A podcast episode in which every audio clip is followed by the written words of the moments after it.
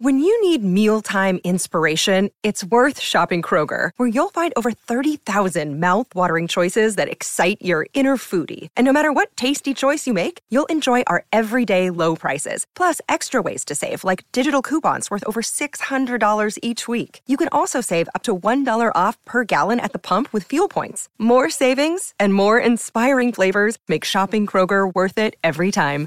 Kroger, fresh for everyone. Fuel restrictions apply. Another day is here, and you're ready for it. What to wear? Check. Breakfast, lunch, and dinner? Check. Planning for what's next and how to save for it? That's where Bank of America can help. For your financial to-dos, Bank of America has experts ready to help get you closer to your goals. Get started at one of our local financial centers or 24-7 in our mobile banking app. Find a location near you at bankofamerica.com slash talk to us. What would you like the power to do? Mobile banking requires downloading the app and is only available for select devices. Message and data rates may apply. Bank of America and a member FDIC. This is Optimal Living Daily, episode 31 10 Ways to Simplify Your Budget by Leo Babauta of ZenHabits.net.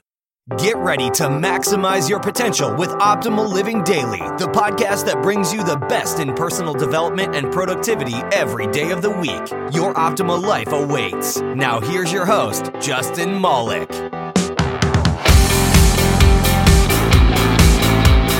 Hey, welcome to Optimal Living Daily. I am Justin Malik, and I approve this message. Today's message is a post from Leo Babauta of ZenHabits.net. And yes, I'm sticking with the financial theme.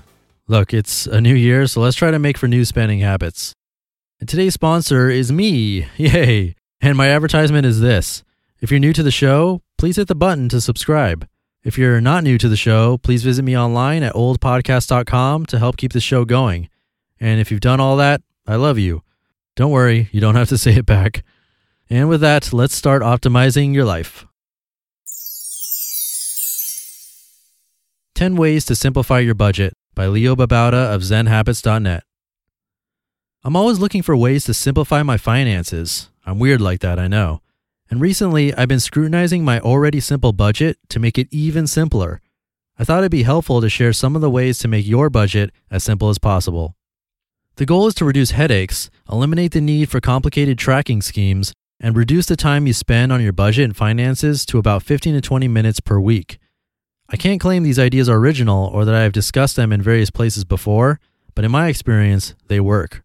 They're simple and powerful. Let's first look at setting up a budget. If you haven't done it yet, it's probably because budgets seem intimidating to you or they are too much hassle to set up and maintain.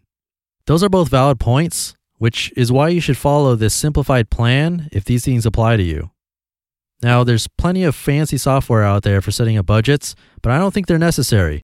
A simple spreadsheet will do, and if you can create a sum formula to add up the total of a column of numbers, you have all the spreadsheet knowledge necessary. Create a simple spreadsheet for your budget if you haven't already, and start by listing your income and your monthly expenses. Estimate, in round numbers, how much you spend on each expense every month. You can adjust later, but it's better to err on the side of too high a number rather than putting a low number and breaking your budget.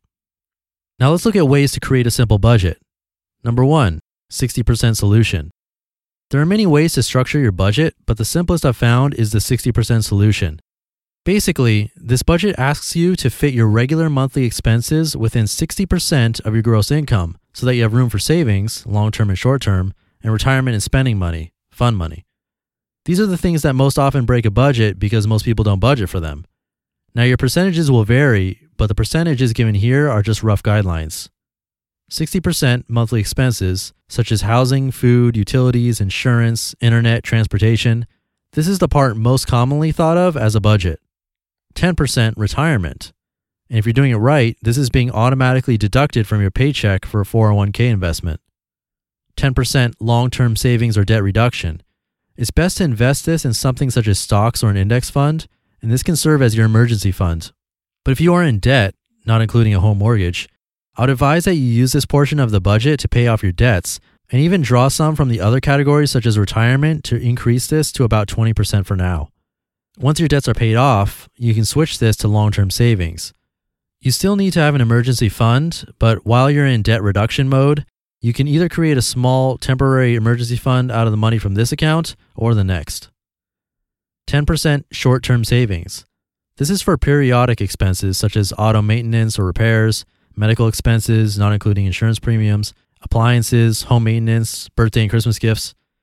For this savings account, be sure to spend the money when you need it. That's what it's for. When these expenses come up, you'll have the money for them instead of trying to pull them from other budget categories. 10% fun money. You can spend this on eating out, movies, comic books, whatever you want, guilt free. Number two, fewer categories. A lot of budget software asks you to fill in a million categories and subcategories. These can be useful if you want to track all that stuff, but I don't. I recommend simplifying. Just use broad categories like food and gas and spending and utilities. Use what works.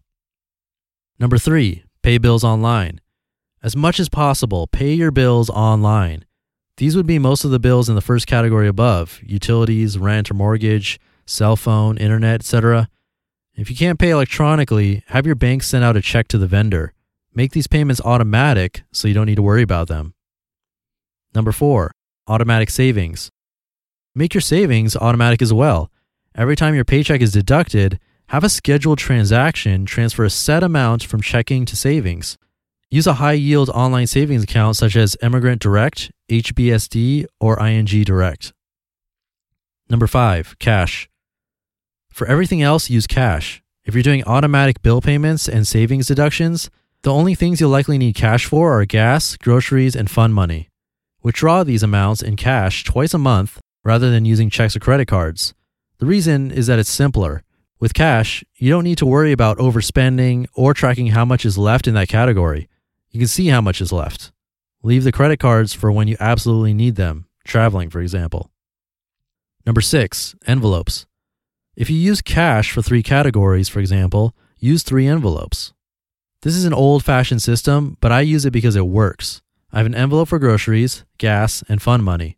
If I'm going grocery shopping, I bring the groceries envelope. I know how much is left in the envelope before I go grocery shopping. I spend the cash for groceries and they can easily see how much is left now. Simple and no tracking necessary. When the money is gone, you spend your budgeted amount.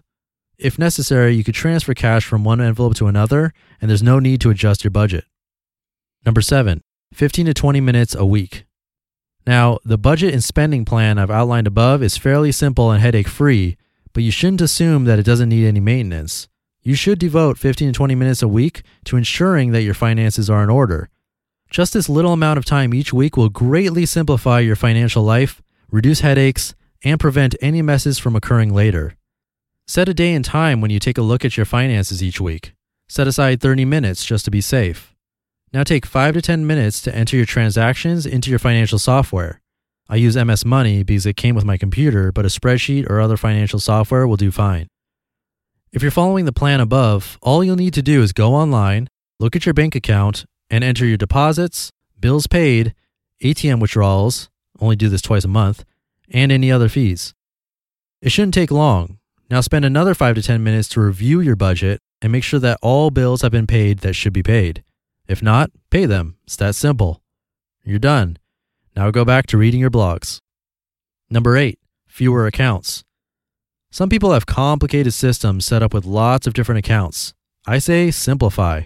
You don't want to be checking a million different accounts. You should have one checking account and one or two savings accounts, one for emergency fund and one for periodic expenses. You could have a bunch of investment accounts if you want, but I found it simpler to just have one.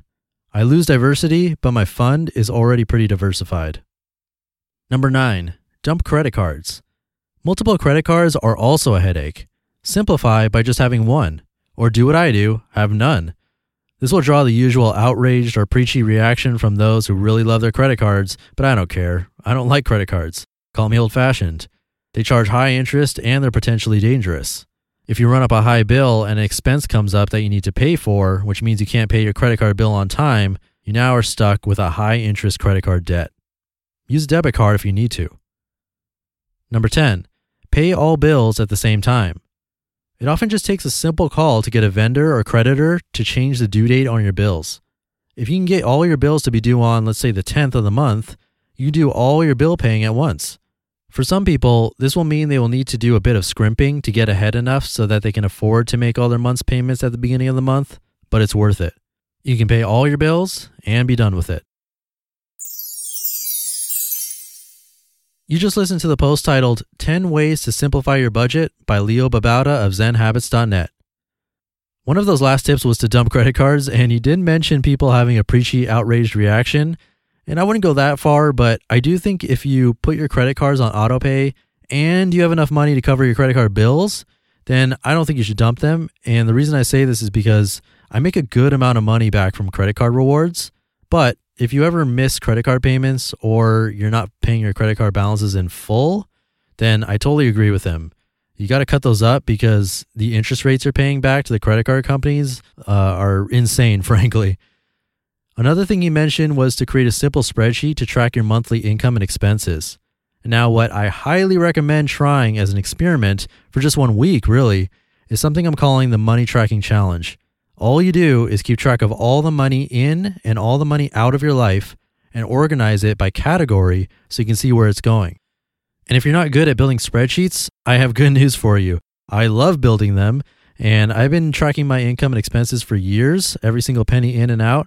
So I've made my spreadsheet available to you as a little thank you gift for being a listener. You can grab that along with a free video tutorial that I made that goes over how to use it by visiting oldpodcast.com and joining my short and sweet weekly newsletter. Then the link to access the spreadsheet and video will be sent to you immediately. And once again, that's oldpodcast.com to get your hands on that free gift, plus more gifts coming very soon. All right, that is episode 31. I hope you found it valuable. I'll see you in tomorrow's show where your optimal life awaits.